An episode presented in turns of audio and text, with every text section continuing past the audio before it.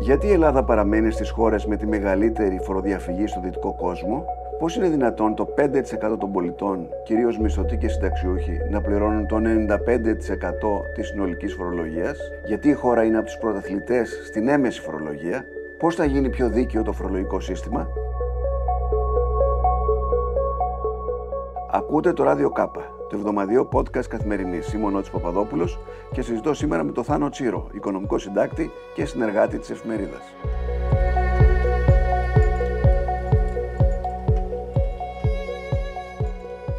Καλώς ήρθες στο Ράδιο Κάπα. Καλώς σας βρήκα.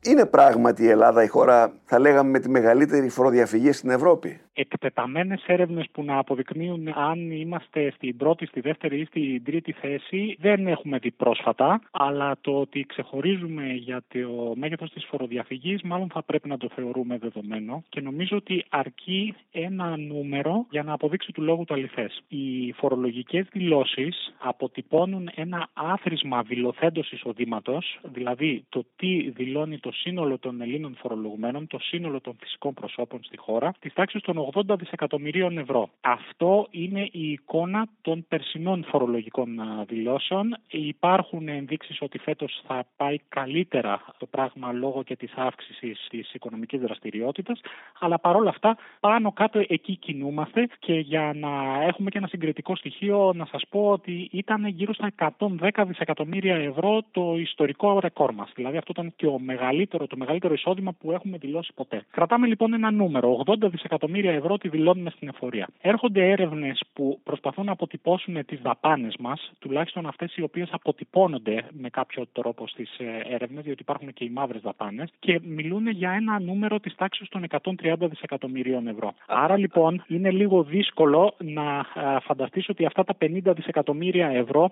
προέρχονται από τις αποταμιεύσεις, διότι εδώ μιλάμε για ένα φαινόμενο το οποίο είναι επαναλαμβανόμενο τα τελευταία χρόνια, δηλαδή επί σειρά ετών οι δαπάνες μας εμφανίζονται μεγαλύτερες από τα εισοδήματά μας και στην πραγματικότητα αυτό το οποίο γνωρίζουμε από τα στοιχεία και της Τράπεζας της Ελλάδος είναι ότι οι αποταμιεύσει στην Ελλάδα, τουλάχιστον με βάση τα στοιχεία των τραπεζικών λογαριασμών, δεν μειώνονται.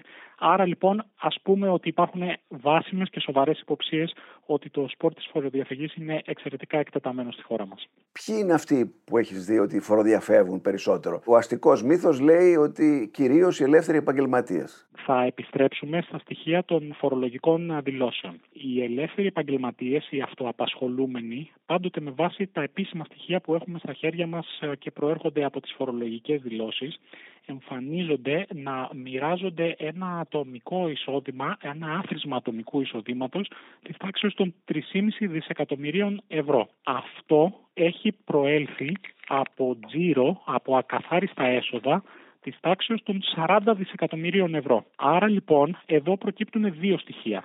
Το πρώτο είναι ότι το σύνολο των αυτοαπασχολουμένων στην Ελλάδα λειτουργεί με ένα περιθώριο κέρδους της τάξης του 10% το οποίο είναι μάλλον εξαιρετικά χαμηλό για τα δεδομένα της οικονομικής δραστηριότητας δηλαδή είναι δύσκολο να αποδεχτείς με μεγάλη ευκολία ότι κάποιος εμφανίζει ακαθάριστα έσοδα 10.000 ευρώ και τελικά καταλήγει να έχει ένα καθαρό κέρδος της τάξης των 1.000 ευρώ το χρόνο και παρόλα αυτά να συνεχίσει να ασκεί την οικονομική του δραστηριότητα. Άρα λοιπόν αυτό είναι ένα βασικό ενδεικτικό στοιχείο. Το δεύτερο βασικό ενδεικτικό στοιχείο έχει να κάνει με το ύψος των καθαρών κερδών. Όταν βλέπουμε στις τάξεις των αυτοαπασχολουμένων περισσότερους από τους 8 στους 10 να δηλώνουν ατομικό εισόδημα μικρότερο των 3, των 4 ή και των 5.000 ευρώ, πάλι εκεί γεννώνται σοβαρές ε, υποψίες. Και αυτό τι αποτέλεσμα έχει τελικά, ή να είναι και περιορισμένη πολύ μικρή η συμμετοχή των ε, αυτοαπασχολουμένων στα συνολικά φορολογικά ε, βάρη υπάρχει μια φορολογική κλίμακα που τους υποχρεώνει να καταβάλουν ούτως ή άλλως ένα φόρο. Η φορολογική κλίμακα με το ισχύον καθεστώς έχει ένα χαμηλό κλιμάκιο 9% για τα καθαρά κέρδη μέχρι τα 10.000 ευρώ και εδώ πρέπει να πούμε στους ακροατές ότι είναι ελάχιστοι αυτοί οι οποίοι στην Ελλάδα εμφανίζονται ως αυτοαπασχολούμενοι να υπερβαίνουν τα 10.000 ευρώ. Αυτό λοιπόν έχει ως αποτέλεσμα να πληρώνουν ένα εξαιρετικά μικρό ποσό αναλογικά πάντοτε με τα καθάριστα εισοδά Δηλαδή 10.000 ευρώ Πόσο είναι, 800 ευρώ το μήνα, ό,τι υποτίθεται βγάζουν, πόσο είναι το 10.000 ευρώ; Θα διορθώσω τη χρονική περίοδο. 900 ευρώ είναι ο φόρος τους το χρόνο, όχι το μήνα. Σε ένα καθαρό εισόδημα 10.000 ευρώ, η φορολογική κλίμακα βγάζει 900 ευρώ φόρο τον χρόνο. Δηλαδή κάτι λιγότερο από 80 ευρώ το μήνα. Βεβαίως οι αυτοαπασχολούμενοι πληρώνουν και το τέλος επιτιδεύματος. Αυτό είναι ένα ποσό μαζεμένο το οποίο κυμαίνεται στα επίπεδα των 600-650 ευρώ και είναι ένα από τα μέτρα τα οποία και τα δύο κόμματα τα οποία κατέκτησαν και στις εκλογές της 25ης Μαΐου την, ε, τις δύο πρώτες ε, θέσεις έχουν εξαγγείλει ότι θα το καταργήσουν. Αυτό το οποίο κρατάνε για το μέτωπο των αυτοαπασχολουμένων είναι η πολύ μικρή συμμετοχή τους στα φορολογικά βάρη, τα πολύ περιορισμένα εισοδήματα. Έλεγα ένα νούμερο προηγουμένως, ότι το σύνολο των φορολογουμένων στην Ελλάδα έχουν εισοδήματα 80 δισεκατομμυρίων ευρώ. Οι αυτοαπασχολούμενοι έχουν μόλις τα 3,5 δισεκατομμύρια ευρώ. Και μην φανταστούμε ότι είναι ένας μικρός αριθμός. Μιλάμε για εκατοντάδες χιλιάδες ανθρώπους.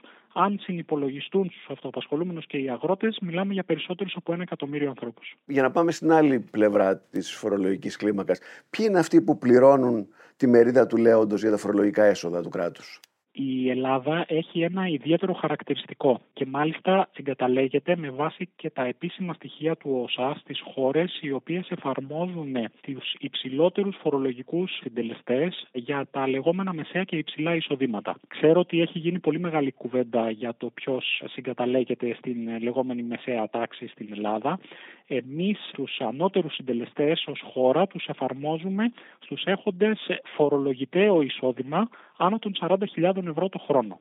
Εκεί λοιπόν συγκεντρώνεται ένας πάρα πολύ μικρός αριθμός φορολογουμένων ακριβώς και επειδή είναι οι φορολογικοί συντελεστές πάρα πολύ υψηλοί. Ο συντελεστής αυτή τη στιγμή παρά τη μείωση που έγινε το 2020 αν θυμάμαι καλά ήταν η τελευταία αλλαγή στη φορολογική κλίμακα παραμένει στο 44% και είναι ένας από τους υψηλότερους φορολογικούς συντελεστές που υπάρχουν σε ολόκληρη την Ευρώπη. Θα πω το εξής. Η φορολογία στην Ελλάδα επιβάλλεται με κλίμακα. Άρα για το πρώτο κομμάτι του εισοδήματός σου είτε έχεις αφορολόγητο αν είσαι μισθωτός ή συνταξιούχος, είτε επιβάλλεται με συντελεστή της τάξη του 22 ή 28% αν το εισόδημά σου υπερβαίνει τα όρια του αφορολογήτου και καταλήγει στο 44%. Ολόκληρη η ίσπραξη εντός εισαγωγικών από το φόρο εισοδήματος στην Ελλάδα είναι περίπου 8 δισεκατομμύρια ευρώ. Άρα, αν αντικαθιστούσαμε την κλίμακα αυτή και εμφάζαμε έναν ενιαίο συντελεστή για όλους, όλα τα εισοδήματα, τότε θα αρκούσε ένα συντελεστή τη τάξη του 8-9% για να εισπράξουμε τα ίδια ακριβώς φορολογικά έσοδα. Φυσικά αυτό θα ενήχε μια πολύ μεγάλη αδικία, διότι οι άνθρωποι με πάρα πολύ χαμηλά εισοδήματα θα καλούνταν να πληρώσουν φόρο. Αλλά από την άλλη, μας οδηγεί μάλλον στο συμπέρασμα ότι είναι πάρα πολύ λίγοι αυτοί οι οποίοι πληρώνουν τα φορολογικά βάρη και γι' αυτό αναγκάζεται και η χώρα να εφαρμόζει πάρα πολύ υψηλούς φορολογικούς συντελεστές. Θυμάμαι παλιότερα ότι το 5% του πληθυσμού πλήρωνε το 95% των φορολογικών βαρών. Είμαστε εκεί κάπου ή απέχουμε; Δεν είναι και βέβαιο ότι απέχουμε και αν ε, απέχουμε δεν απέχουμε πάρα πολύ. Θα ήταν και πάρα πολύ χρήσιμο κάποια στιγμή και η Ανεξάρτητη Αρχή Δημοσίων Εσόδων να μας δίνει λίγο πιο γρήγορα τα στοιχεία για να έχουμε καλύτερη εικόνα για το τι προκύπτει. Αλλά είναι γεγονός ότι είναι πάρα πολύ μικρός ο αριθμός των φορολογουμένων που εμφανίζουν υψηλά εισοδήματα. Αρκεί να πω ότι αν κάποιος έχει ένα φορολογητέο εισόδημα της τάξης των 40, 50, 60 ευρώ και μιλάμε πάντοτε σε οικογενειακό επίπεδο, αυτομάτως αυτό τον κατατάσσει γύρω στο 2 με 3% των πλουσιότερων Ελλήνων. Ναι, διάβασα ένα δημοσίευμα που είχες κάνει στις προάλλες που έλεγες ότι νομίζω 27.000 άνθρωποι σε όλη την Ελλάδα δηλώνουν πάνω από 100.000. Ναι, αυτά ε, είναι οι φορολογούμενοι οι πιο τολμηροί, ας τους χαρακτηρίσουμε έτσι, ή είναι στελέχοι επιχειρήσεων που δεν μπορούν, δεν μπορούν να, να κρύψουν, το, το δηλωθέν εισόδημά τους. Είναι μικρός ο αριθμός και για τα δεδομένα της χώρας. Έχουμε 6,4 με 6,5 εκατομμύρια οικογενειακές δηλώσεις. Ο αριθμός των φορολογουμένων προσεγγίζει τα 9 εκατομμύρια. Ο αριθμός είναι αυτός που είπες, προέρχεται από τα επίσημα στοιχεία της Ανεξάρτητης Αρχής Δημοσίων Εσόδων και αν πάμε στην άλλη άκρη θα βρούμε το δεύτερο έβριμα αυτής της κατανομής, το γεγονός ότι το 40% των οικογενειών στην Ελλάδα εμφανίζεται με ένα οικογενειακό εισόδημα το οποίο δεν ξεπερνά τα 5.000 ευρώ το χρόνο. Όταν στις κάτω ε, κατανομές της κλίμακας, αυτούς δηλαδή με τα χαμηλότερα εισοδήματα Ελλάδα εμφανίζεται τόσο πολύ μεγάλος αριθμός φορολογουμένων, είναι και λογικό να προκύπτει το συμπέρασμα το οποίο περιγράφουμε τόση ώρα. Δηλαδή, πολύ μικρός αριθμός φορολογουμένων να σηκώνει το σύνολο των φορολογικών βάρων. Το ερώτημα βέβαια είναι τι θα μπορούσε να γίνει για να τραπεί η κατάσταση, αλλά αυτό είναι μια πολύ Θα πάμε και εκεί. Άρα λοιπόν τα κύρια φορολογικά βάρη, το μεγάλο μέρος των φορολογικών βαρών, το πληρώνουν κάποια κορόιδα, κυρίως μισθωτοί και συνταξιούχοι, φαντάζομαι.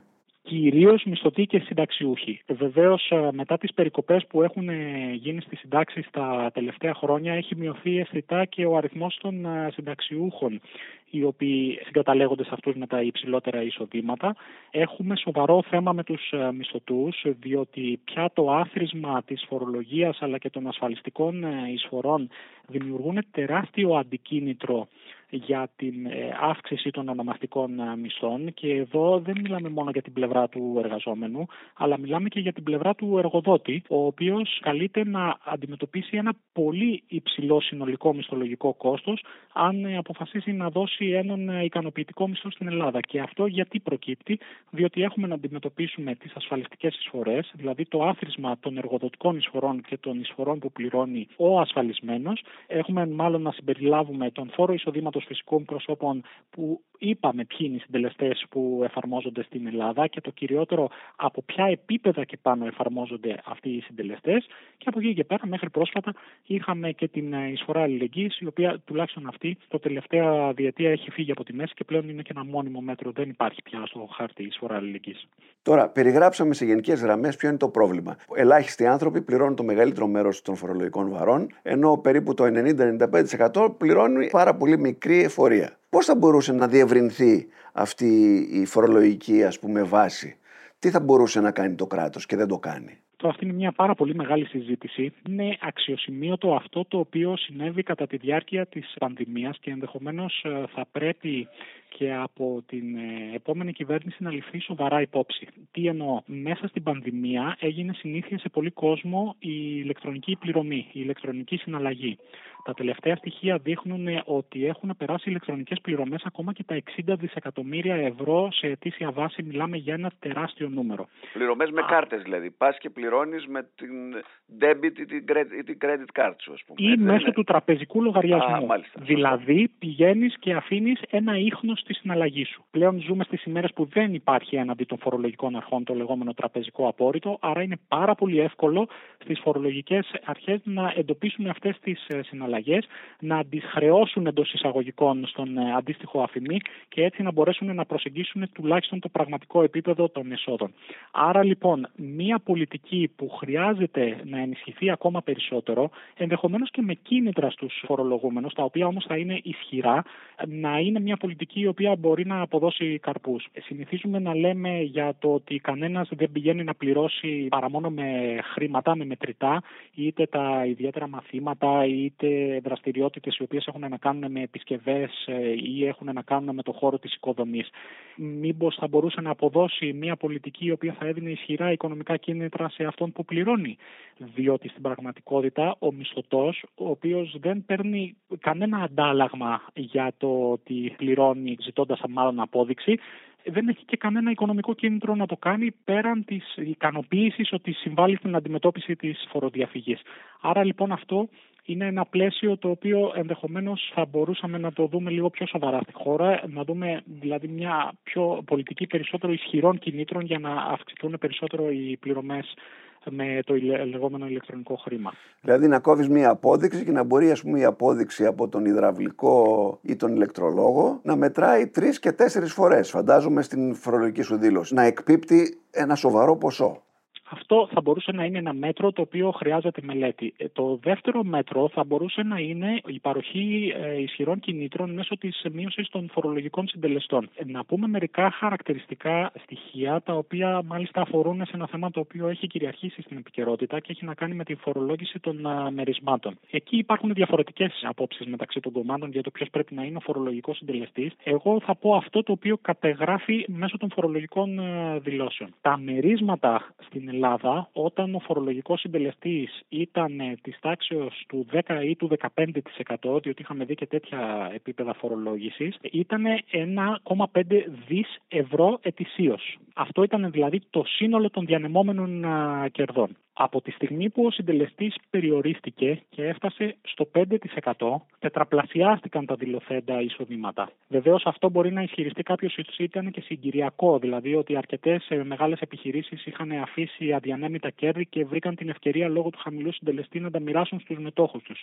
Αλλά παρόλα αυτά, το θέμα το οποίο στα οικονομικά λέγεται ελαστικότητα, δηλαδή πώς αντιδρά ο φορολογούμενος όταν του μειώνεις ή του αυξάνεις τον ε, φορολογικό συντελεστή, είναι ένα θέμα το οποίο πρέπει να ληφθεί σοβαρά υπόψη. Και αν έχεις χρόνο να σου πω και ένα παράδειγμα από την ανάποδη, το οποίο επίσης είναι καταγεγραμμένο. Είχαμε κάνει πολύ μεγάλη συζήτηση και έγινε και πρόσφατα μεγάλη συζήτηση για την λεγόμενη σύνδεση του υπολογισμού των ασφαλιστικών εισφορών των αυτοαπασχολούμενων με το δηλωθέν εισόδημά τους. Ήταν ένα μέτρο το οποίο εφαρμόστηκε στην Ελλάδα την ε, περίοδο μετά το 2016 με τον περίφημο νόμο Κατρούγκαλου. Αυτό το οποίο από αποτυπώθηκε στις φορολογικές δηλώσεις ήταν ότι αμέσως μετά την εφαρμογή του συγκεκριμένου μέτρου το άθροισμα των δηλωθέντων εισοδημάτων των αυτοαπασχολούμενων από τα περίπου 5,5 δισεκατομμύρια ευρώ που ήταν πριν την εφαρμογή του συγκεκριμένου μέτρου έπεσε στα 3,5 δισεκατομμύρια ευρώ.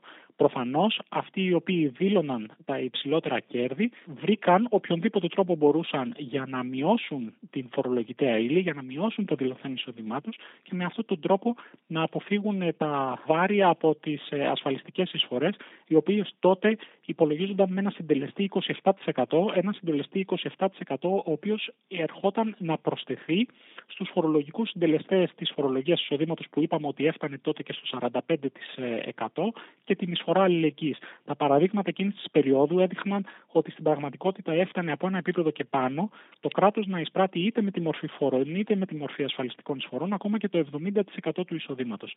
Αυτό οδήγησε σε αύξηση της απόκρυψης δηλωθέντων ε, εισοδημάτων. Άρα βλέπουμε λοιπόν ότι είναι μια πολιτική το να τονώσει τι ηλεκτρονικές συναλλαγές για να μπορέσουν να δουλέψουν καλύτερα και οι ελεγκτικοί μηχανισμοί της ε, χώρας.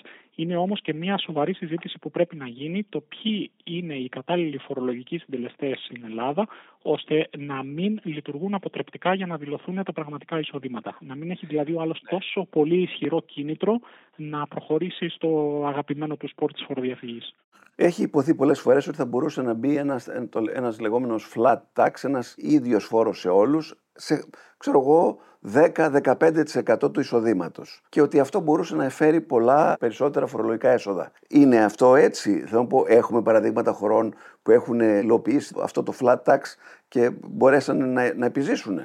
Ε, έχει ιδιαίτερα χαρακτηριστικά η Ελλάδα τα οποία πρέπει να ληφθούν ε, πολύ σοβαρά υπόψη ε, αν αποφασίσεις να πας σε ένα μέτρο. Ε, σου είπα και προηγουμένως ότι στην Ελλάδα θα αρκούσε ένας φορολογικός συντελεστής στην άμεση φορολογία της τάξης του 8 με 10% για να βγάλεις πάνω κάτω τα ίδια χρήματα. Δηλαδή για να ναι. βγάλεις αυτά τα 8, 9, 10 δισεκατομμύρια ευρώ που μαζεύεις κάθε χρόνο από το φόρο εισοδήματος φυσικών προσώπων. Όμως ε, δεν πρέπει να παραγνωρίσεις το γεγονός ότι η Ελλάδα είναι μια χώρα η οποία πράγματι έχει ακόμα υψηλά ποσοστά φτώχειας. Δηλαδή αυτά τα ευρήματα των φορολογικών δηλώσεων δεν είναι στο σύνολό τους απόρρια της εκτεταμένης φοροδιαφυγής. Προφανώς όταν η ελληνική στατιστική αρχή μετράει ε, ότι το 1 τέταρτο του πληθυσμού και λίγο παραπάνω δεν φτάνει στα όρια της φτώχειας με το δηλωθέν εισόδημά του, αυτό βεβαίως αποτυπώνεται και στις φορολογικές δηλώσεις.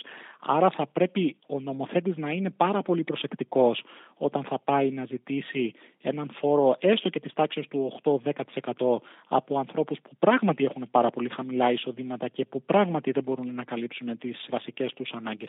Δεν ξέρω αν είναι όριμη η χώρα για κάτι τέτοιο, αλλά σίγουρα αν αποφασίσαμε να οδηγηθούμε ε, σε μια τέτοια φορολόγηση του φορολογικού συστήματος, θα έπρεπε να ληφθούν πάρα πολύ σοβαρά μέτρα προστασίας των ε, πράγματι φτωχών.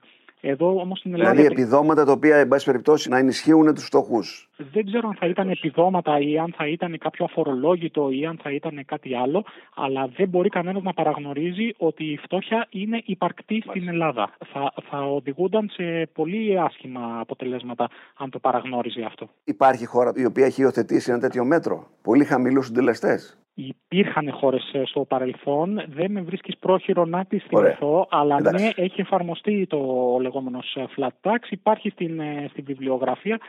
Δεν είμαι βέβαιος αν σε ευρωπαϊκό επίπεδο, τουλάχιστον σε ό,τι αφορά την φορολογία εισοδήματος φυσικών προσώπων, εφαρμόζεται αυτή τη στιγμή κάπου.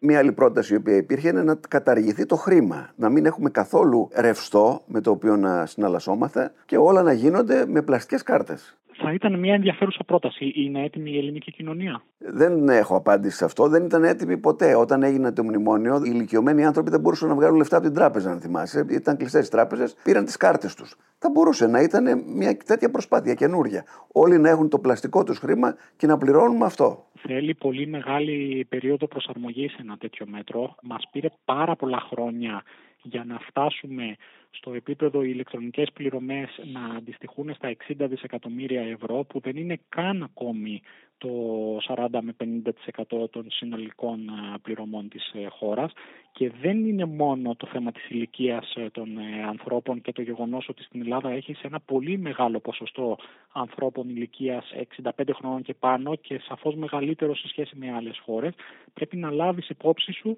και τις γεωγραφικές ιδιαιτερότητες που ναι. έχει η χώρα, τις πολλές ορεινές περιοχές, τις πολλές νησιωτικές περιοχές και βεβαίως την ιδιαιτερότητα που ότι η Ελλάδα είναι μία από τις χώρες που έχει τον μεγαλύτερο αριθμό αυτοαπασχολουμένων, δηλαδή μικρών επαγγελματιών, οι οποίοι έχουν ζήσει επί δεκαετίες και έχουν εγκαλοχηθεί επαγγελματικά με το να πληρώνονται με μετρητά. Δεν ξέρω πώς τέτοια μέτρα θα μπορούσαν να εφαρμοστούν από την ε, μια μέρα στην άλλη, αλλά, εν πάση περιπτώσει, σε ακαδημαϊκό επίπεδο και θα μπορούσε να είναι μια συζήτηση η οποία θα μπορούσε να ξεκινήσει τουλάχιστον. Τώρα να, να περάσουμε και σε ένα άλλο θέμα σχετικό. Στις περισσότερες χώρες, από όσο γνωρίζω, οι έμεση φόροι και οι άμεση φόροι. Έτσι, η μεν είναι ο φόρος στα προϊόντα, ο άλλος είναι ο φόρος εισοδήματος, είναι ένα προς ένα. Στην Ελλάδα έχουμε, φαντάζομαι, από ό,τι έχω διαβάσει, 40-60. Δηλαδή η έμεση φόρη είναι 60 και ο φόρος εισοδήματος 40%.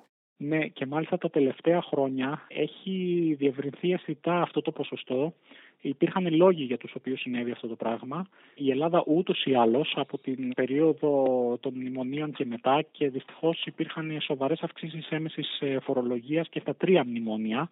Ε, εκτός λοιπόν από την αύξηση των φορολογικών συντελεστών είχαμε να αντιμετωπίσουμε και το κύμα ακρίβειας ε, που ήδη κρατάει περισσότερους από 18 μήνες τώρα. Άρα λοιπόν αυτές οι συνεχιζόμενες ανατιμήσεις μας βρήκαν εδώ στην Ελλάδα με μερικούς από τους υψηλότερους φορολογικούς συντελεστές υπολογισμού της έμεσης φορολογίας. horologías. Αν λάβουμε υπόψη και ότι ειδικά την τελευταία τετραετία έγιναν κάποιες σημαντικές κινήσεις μείωσης φορολογικών συντελεστών στο σκέλος της άμεσης φορολογίας, δηλαδή να θυμίσω ότι μειώθηκε ο συντελεστής υπολογισμού της φορολογίας στα κέρδη των επιχειρήσεων, είναι αυτή τη στιγμή στο 22%. Θεσπίστηκε το κατώτατος φορολογικός συντελεστής στην κλίμακα με το περίφημο 9% που ισχύει για τους αυτοαπασχολούμενους αλλά και για τους μισθωτούς. Οι μισθωτοί βέβαια καλύπτονται και από το αφορολόγητο που υπάρχει έχουν μειωθεί και οι συντελεστές υπολογισμού των ε, ασφαλιστικών εισφορών, γιατί ουσιαστικά και οι ασφαλιστικές εισφορές είναι μία μορφή άμεσης ε, φορολογίας. Εν πάση περιπτώσει, για όλους αυτούς τους λόγους, φτάσαμε σήμερα στο 60-40, που λογικά αποτελεί και το ιστορικό ρεκόρ για την ε, χώρα. Που βέβαια βοηθάει το κράτος, γιατί δεν χρειάζεται να κυνηγάει την εφορία, να κυνηγάει καθέναν φορολογούμενο, αλλά πλήττει πάρα πολύ τους ανθρώπους οι οποίοι είναι οικονομικά ανίσχυρους, έτσι δεν είναι; Οικονομικά ο έμεσος φόρος είναι ένας άδικος φόρος, διότι επιβάλλει το ίδιο βάρος σε όλους ανεξάρτητα από το εισόδημά του.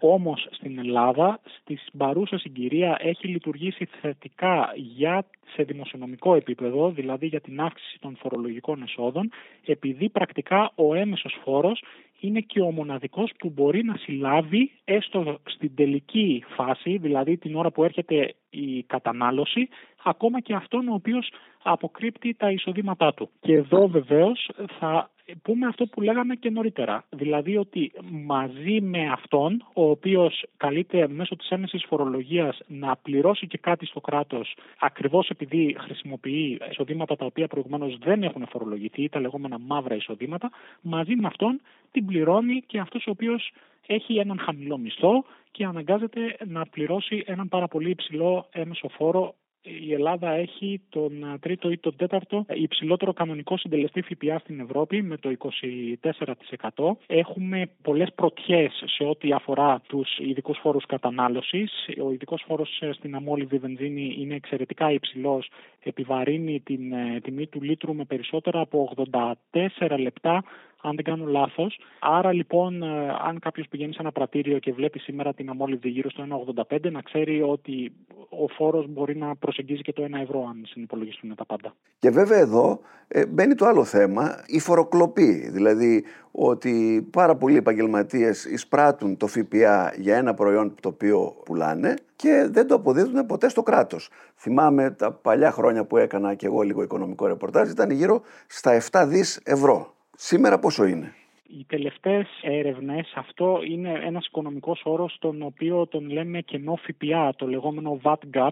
Αυτό πράγματι δείχνει ότι έχει περιοριστεί λίγο το τελευταίο χρονικό διάστημα, ακριβώς λόγω και της αύξησης των ε, ηλεκτρονικών ε, πληρωμών, αλλά ναι, ε, δεν έχω πρόχειρες τις τελευταίες εκτιμήσεις, ναι, αλλά εντάξει. σίγουρα θα εξακολουθούμε να μιλάμε για ένα ποσό το οποίο υπερβαίνει ακόμα και τα 7 δισεκατομμύρια ευρώ. Στο 2010 ή 2011 ήταν ένας Πορτογάλος υπουργός, τον οποίο είχα μιλήσει εδώ, και είχε πει ότι οι Πορτογάλοι είχαν βάλει ένα σύστημα για να μαζέψουν αποδείξεις και να δίνουν δώρα, εν πάση περιπτώσει, φορολογούμενους, κάτι ήταν αυτό που κάνουμε και εμείς, και είχαν συνδέσει τις ταμιακές μηχανές με το Υπουργείο Οικονομικών και μαζεύανε το 70 με 80% του φόρου που χανότανε. Εμείς 13 χρόνια μετά ακόμα δεν έχουμε προχωρήσει σε αυτό το μέτρο. Νότι σε πηγαίνω περισσότερο από 14 χρόνια, ό, ίσως και λίγο λιγότερα πίσω. Αν θυμάσαι, είναι η πρώτη μνημονιακή περίοδος και αποφασίζει το Υπουργείο Οικονομικών ότι θα θεσπίσει μια σημαντική έκπτωση φόρου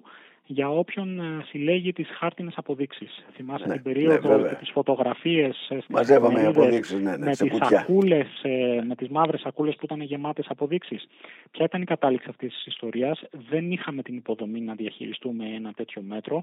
Χάθηκαν εκατοντάδες εκατομμύρια ευρώ και κάπως έτσι ξεκίνησε η συζήτηση για να θεσπιστεί τότε το λεγόμενο ΕΤΙΔΕ που μετεξελίχθηκε στον σημερινό έμφυα. Σήμερα οι συνθήκες είναι καλύτερες στην Ελλάδα. Οι ηλεκτρονικές πληρωμές έχουν αυξηθεί δεν έχουμε συνδέσει ακόμα τα POS με τις ταμιακές μηχανές, αλλά έχουν δρομολογηθεί οι διαδικασίες, έχουν ξεκινήσει και έχουν δοθεί και κάποια χρήματα μέσω κοινοτικών επιδοτήσεων για να αντικατασταθούν οι ταμιακές μηχανές. Είναι κάτι το οποίο θα πρέπει να προχωρήσει και νομίζω ότι τα επόμενα χρόνια θα τα βρούμε μπροστά μας. Έστω και με καθυστέρηση, νομίζω ότι από εκεί θα προκύψουν φορολογικά έσοδα. Από την εμπειρία σου τόσα χρόνια με τις φορολογικές δηλώσεις, ποιες θα ήταν οι δύο-τρεις μεταρρυθμίσεις που θα έπρεπε να κάνει η επόμενη κυβέρνηση για να μαζέψει πιο πολλούς φόρους. Νομίζω ότι η έμφαση σε μέτρα καταπολέμησης της ε, φοροδιαφυγής είναι το α και το ω. Αν ε, βρεθεί ο τρόπος με κίνητρα, ενδεχομένως και με κίνητρα, να αποτυπωθούν τα πραγματικά εισοδήματα, θα κερδίσει πολλαπλά το δημόσιο και θα κερδίσουν και πολλαπλά και οι Έλληνες πολίτες. Δεν είναι μόνο το γεγονός ότι κάποιος δεν πληρώνει την ε, φορολογία που κανονικά θα έπρεπε να πληρώνει. Είναι και το γεγονός ότι στην Ελλάδα έχουμε ένα εκτεταμένο πλαίσιο παροχής ε, επιδομάτων το κόστος του οποίου υπερβαίνει τα 6 με 7 δισεκατομμύρια ευρώ σε ετήσια βάση. Βεβαίως αυτά τα επιδόματα είναι αναγκαία για να βγάλουν αρκετούς ανθρώπους από πάρα πολύ δύσκολη θέση, αλλά όμως δεν πρέπει να παραγνωρίσουμε και το γεγονός ότι ακριβώς λόγω της εκτεταμένης φοροδιαφυγής αυτά τα επιδόματα καταλήγουν και σε τσέπες ανθρώπων που κανονικά δεν θα έπρεπε να καταλήγουν. Βεβαίως. Άρα λοιπόν, μία σοβαρή χασούρα και σημαντική, διότι χάνεις και από το σκέλος των δημοσίων εσόδων και χάνεις και από το σκέλος των δημοσίων δαπανών και χάνεις επίσης και σε επίπεδο το οποίο δεν ξέρω πώς μετριέται ακριβώς σε οικονομικούς όρους, αλλά χάνεις και σε επίπεδο αξιοπιστίας της λειτουργίας του κράτους και των θεσμών, το οποίο είναι πάρα πολύ σοβαρό. Οι πολίτες θα πρέπει να εμπιστεύονται το κράτος τους για να πληρώνουν τους φόρους και δεν πρέπει να τους περνάει από το μυαλό ότι είναι τόσες πολλές οι πιθανότητες το δημόσιο χρήμα να διαχέεται και να διαμοιράζεται με άδικο τρόπο. Άρα λοιπόν νομίζω ότι το Α και το Ω είναι να φτιαχτεί ένα καινούριο φορολογικό σύστημα το οποίο θα έχει ως βασικό του στόχο να εντοπιστεί η φορολογητέα ύλη. Δεν είναι δυνατόν μια χώρα που έχει ένα ΑΕΠ πλέον 210 δισεκατομμύρια ευρώ να εμφανίζεται με φορολογητέα ύλη της τάξης των 80 δισεκατομμυρίων ε, ευρώ, ούτε και είναι λογικό σε ένα σύνολο 300.000 επιχειρήσεων στην Ελλάδα να αποδέχεσαι ότι περίπου οι 7 στους 10 είτε έχουν ζημιές είτε λειτουργούν με μια κερδοφορία, καθαρή κερδοφορία της τάξης των 10.000 ευρώ, δηλαδή περίπου σε τις αποδοχές που παίρνει πλέον ο δικαιούχος του κατώτατου μισθού. Είναι ακραία στατιστικά ευρήματα αυτά και νομίζω ότι πρέπει εκεί να ρίξουμε το βάρος για να αντιμετωπιστούν. Και πρέπει όλα τα κόμματα να αναλάβουν μια πρωτοβουλία να κάτσουν να συζητήσουν αυτές οι μεταρρυθμίσεις στο φορολογικό σύστημα. Τα λεφτά που λείπουν από το λεγόμενο κοινωνικό κράτος για την παιδεία και για την περίθαλψη των ανθρώπων που έχουν ανάγκη, θα μπορούσε να βρεθεί μέσα σε μία μέρα αν προχωράγαμε σε αυτές τις μεταρρυθμίσεις. Απαιτεί συνένεση η αντιμετώπιση της φοροδιαφυγής. Ενδεχομένως σε μία επόμενη προεκλογική περίοδο αυτό να κυριαρχήσει στην ε, ατζέντα και ενδεχομένως να αποτελέσει και ένα θέμα για το οποίο θα μπορέσουν να υπάρξουν συνενέσεις. Γιατί τουλάχιστον νομίζω ότι η φοροδιαφυγή δεν έχει χρώμα. Όλοι επιδίδονται στο σπορ. Φαντάζομαι επίσης όλοι αποδέχονται ότι πρέπει να βρεθούν οι πόροι για να χρηματοδοτήσουν κοινωνικές πολιτικές. Το τι κοινωνική πολιτική θέλει να ασκήσει το κάθε κόμμα είναι δική του δουλειά και δική του πρόταση και δική του απόφαση. Αλλά τουλάχιστον νομίζω ότι θα πρέπει να συμφωνήσουμε όλοι ότι η προτεραιότητα είναι να βρεθούν οι πόροι και αυτοί οι οποίοι αποκρύπτουν τα εισοδήματά τους, νομίζω ότι δεν διαφωνεί κανένας ότι θα πρέπει κάποια στιγμή να κληθούν και αυτοί να πληρώσουν. Θάνο Τσίρος, ευχαριστώ πάρα πολύ. Εγώ για τη φιλοξενία. Γεια χαρά.